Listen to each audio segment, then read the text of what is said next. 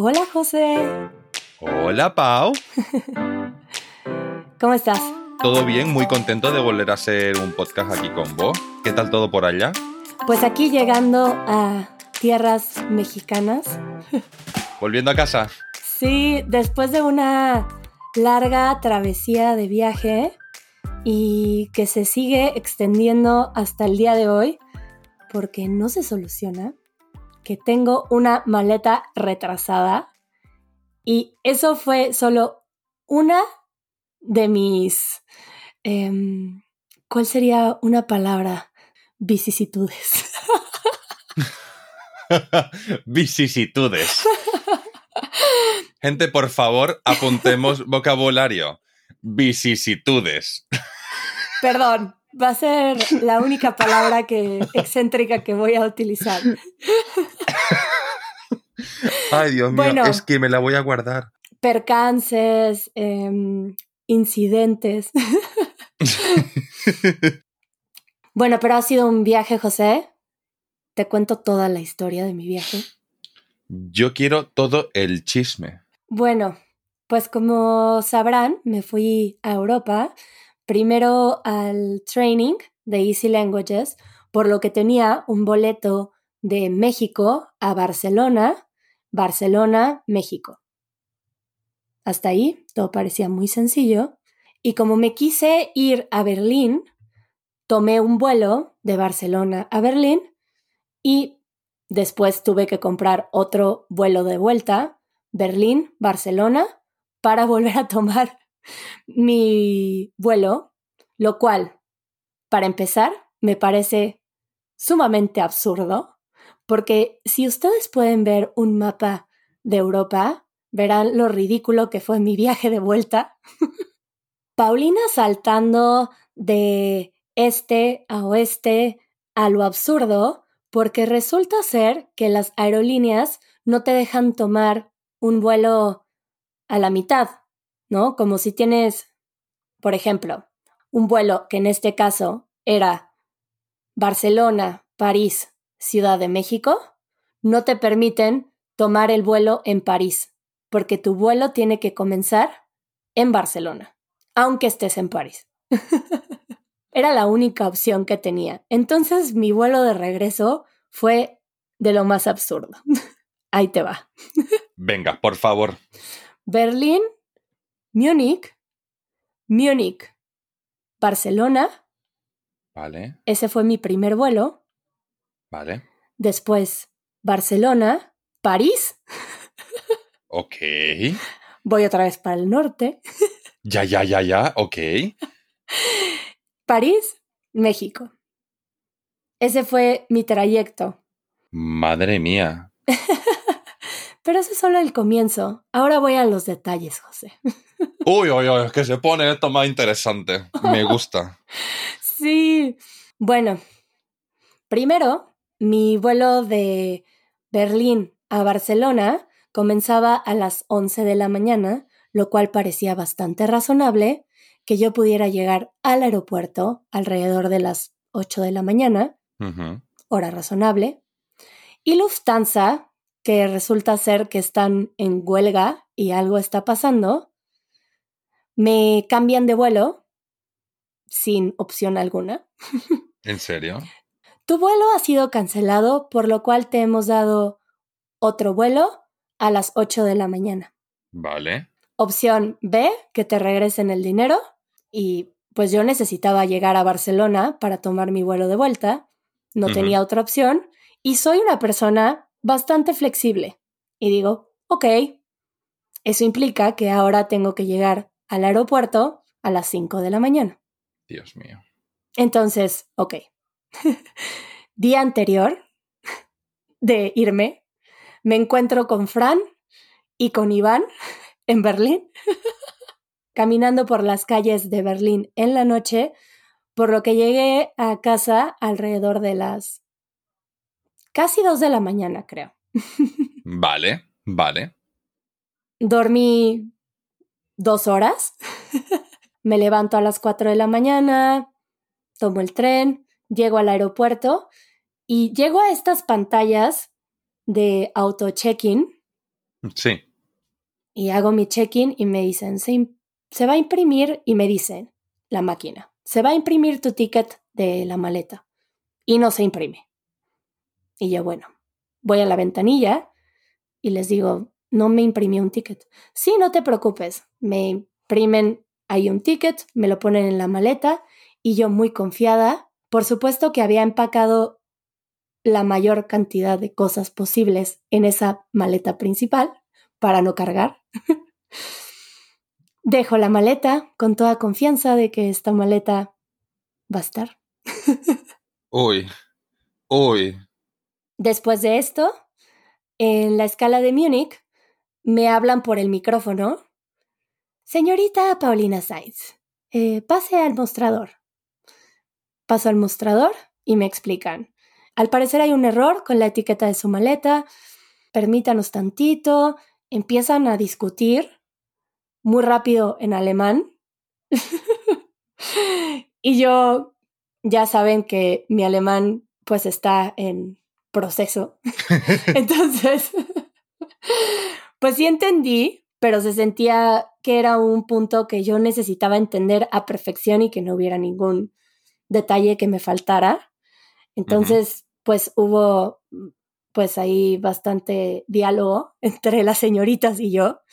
Y después de mil movimientos que hicieron, de, no, ahora este va a ser el número de tu maleta. Y llega el chico y dice, no, pero la maleta de ella, ¿cómo es? Y yo, es una mochila. Ah, no, esta no es una mochila. Total, tenían una confusión gigante con la maleta y me dicen, ahora este es el número de tu maleta y me lo apuntan atrás de mi tarjeta de embarque y pues yo lo recibo con mucha confianza y después me dicen, no, no, no, olvídalo. Entonces, ¿cuál es? Y otra vez me regresan mi mismo ticket. Hostia.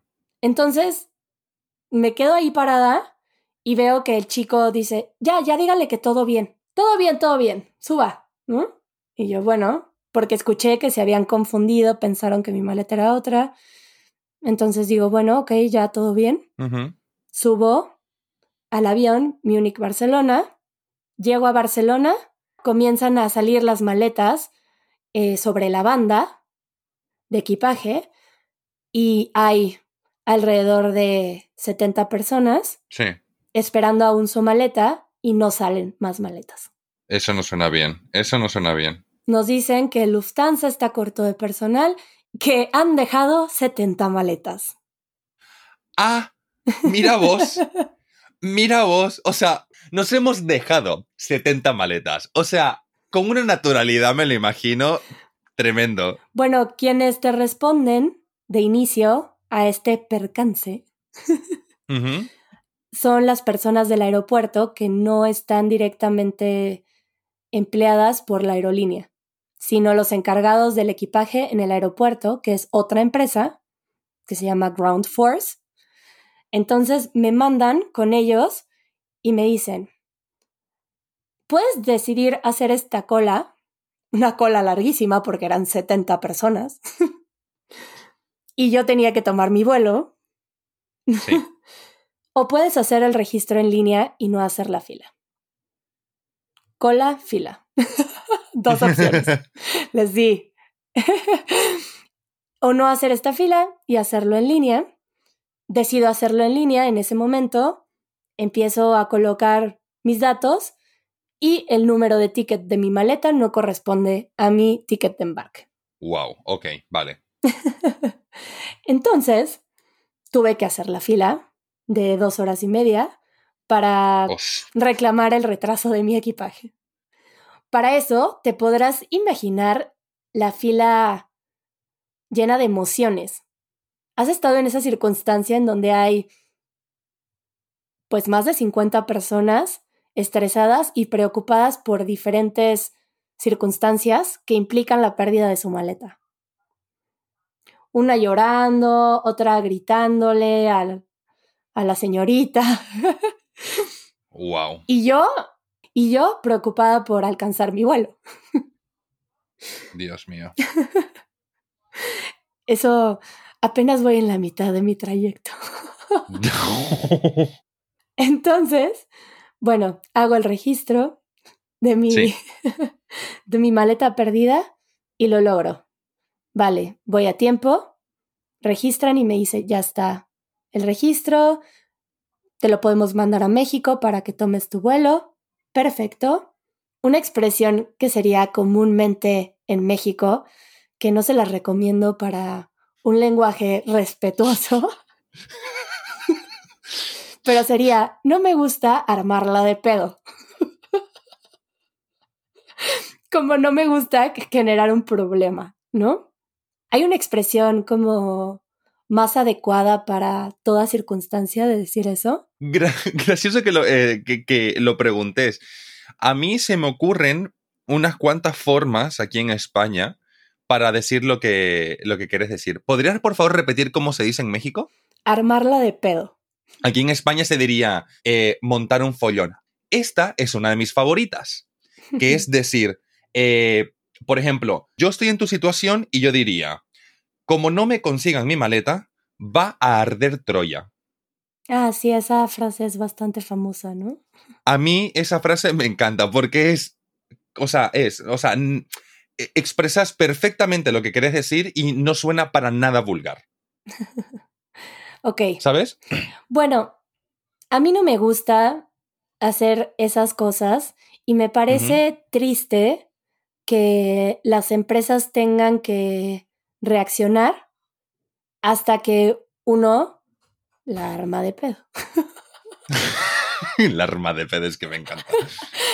Entonces, en ese momento yo dije, bueno, ya hice lo que tuve que hacer, vamos a confiar, Sí. listo.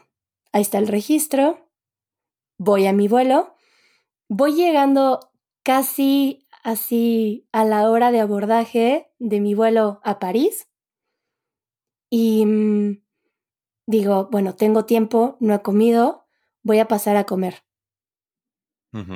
Que además, ¿qué pasa con los precios en el aeropuerto? Parece que uno está comiendo la cena de lujo. Parece que uno tiene que vender su riñón y parte del páncreas para poder este sobrevivir en un aeropuerto. porque una botella de agua te cuesta pues alrededor de 3 euros, una pequeña. Un ojo de la cara, prácticamente. Pero bueno, yo muy confiada dije, estoy tan estresada que ya está solucionado, con mucha confianza, tomo algunas cosas, una ensalada, un sándwich, un jugo, y llego a pagar, busco mi tarjeta, tarjeta perdida. No. Y yo, ¿qué está pasando? No es cierto. Al igual perdiste tu billetera. Y no, mi billetera no, solamente la Ajá. tarjeta de débito. ¡Hostia! Vale, vale, vale. Pierdo mi tarjeta de débito. Muy amable, el chico me dice, búscala con calma, ahorita regresas. Total, yo ya estaba entre no comer, no dormir, eh, el estrés de la maleta, en un estado emocional bastante intolerante. Entonces, pues me senté a respirar y a ver qué podía hacer con eso.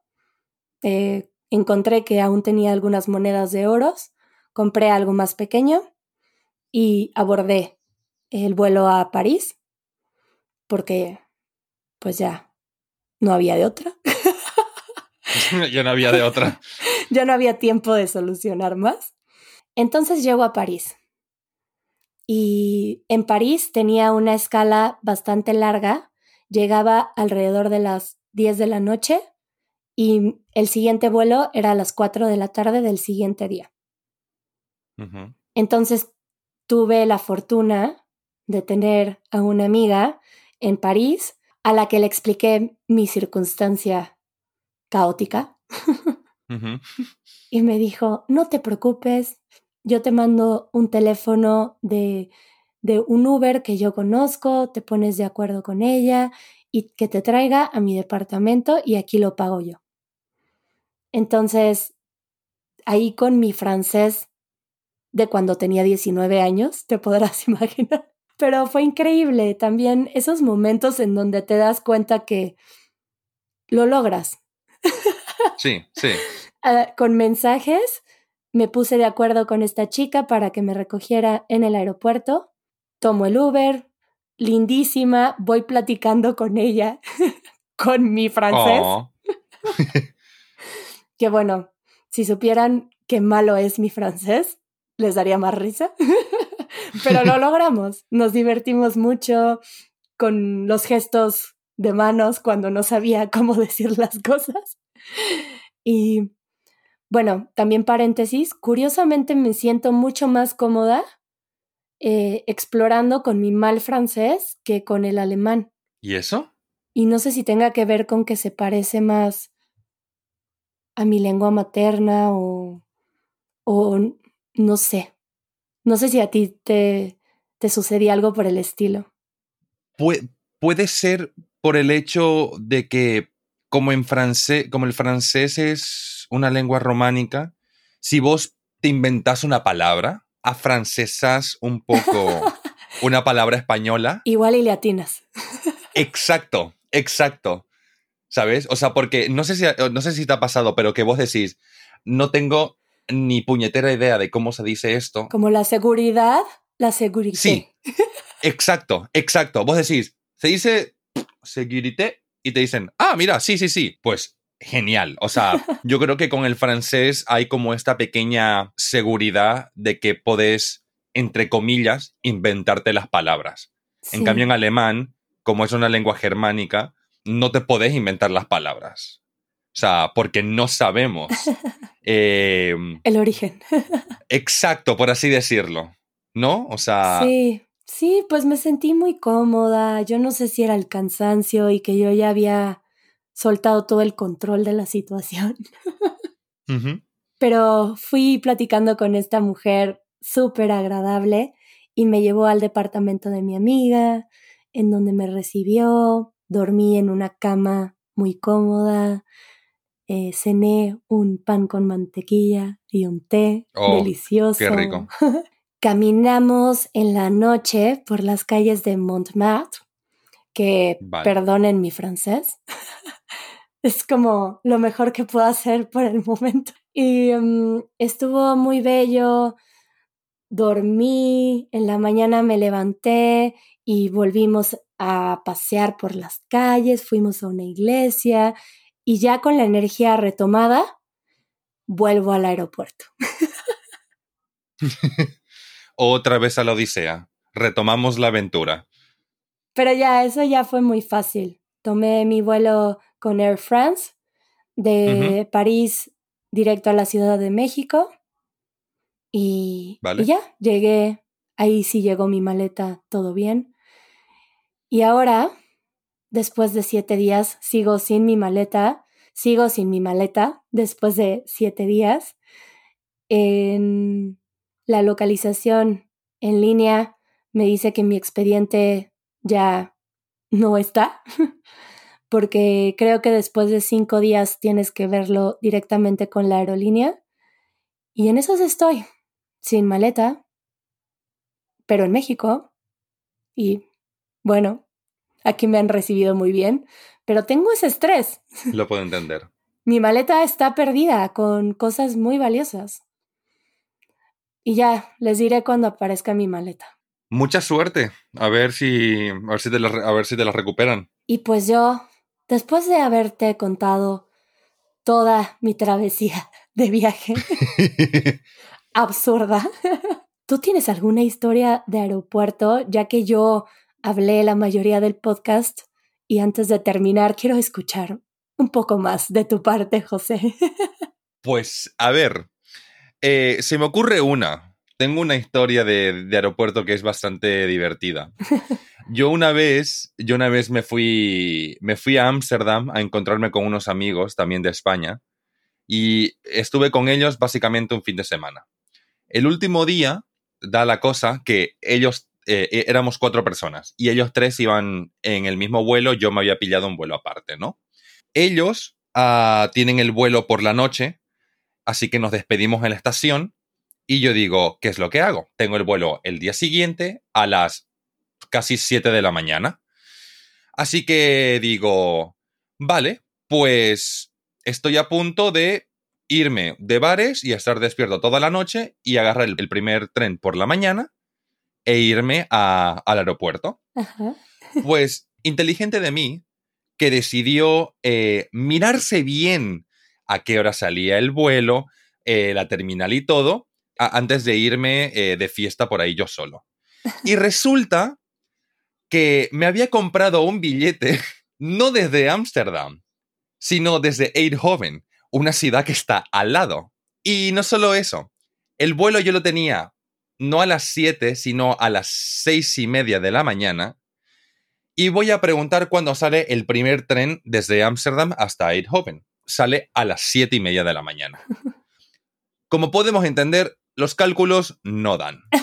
No dan. O sea, el vuelo salía antes que el primer tren. Así que me encuentro en la situación en la que, pues, no me puedo ir de fiesta en Ámsterdam, sino que me voy a tener que ir ya mismo a ir joven e irme al aeropuerto y prácticamente pues pasar toda la noche ahí. Pregunto cuándo sale el último tren a ir joven y me, y me dicen en 10 minutos. Y yo, ah, vale, pues, pues nada, pues me voy.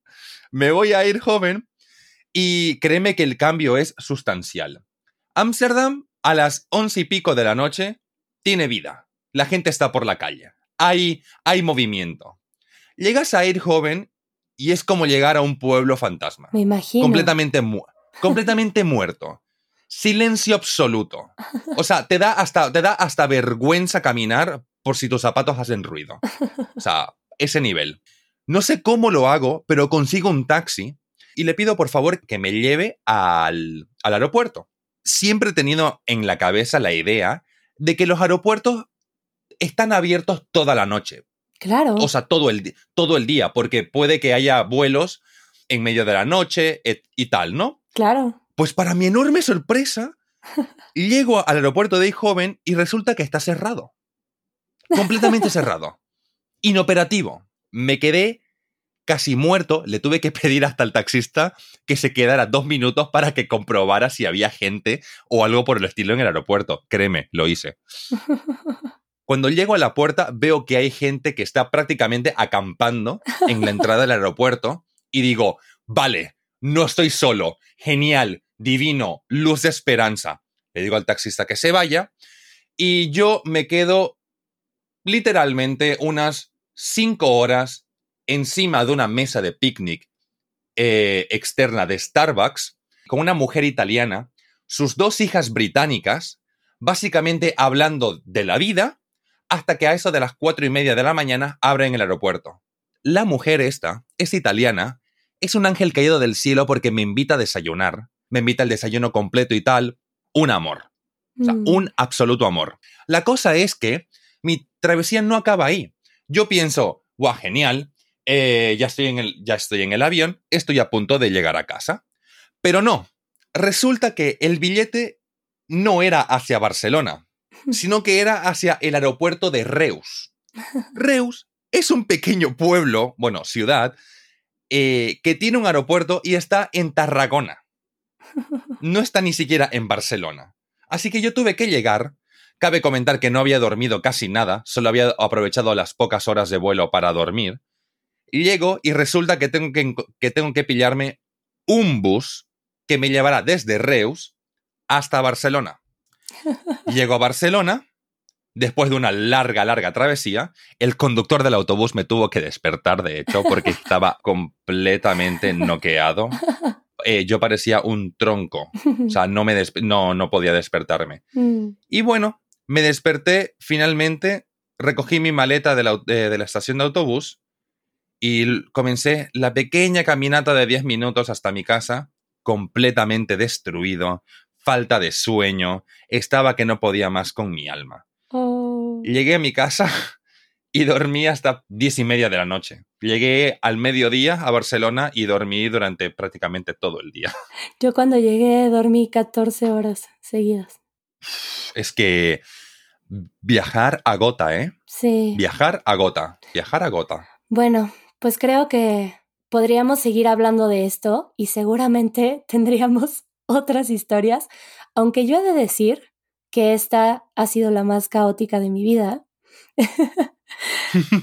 pero se nos acaba el tiempo y solamente quiero decirles que nos comenten si ustedes han tenido una experiencia similar de un viaje que parece que no termina. Y bueno, y mencionando esto, en el botón que tenemos para que dejen sus comentarios de audio, que hace poco Lorraine Camacho nos dejó un audio que es muy sencillo y nos alegra tanto escucharlos practicar su español con estos mensajes.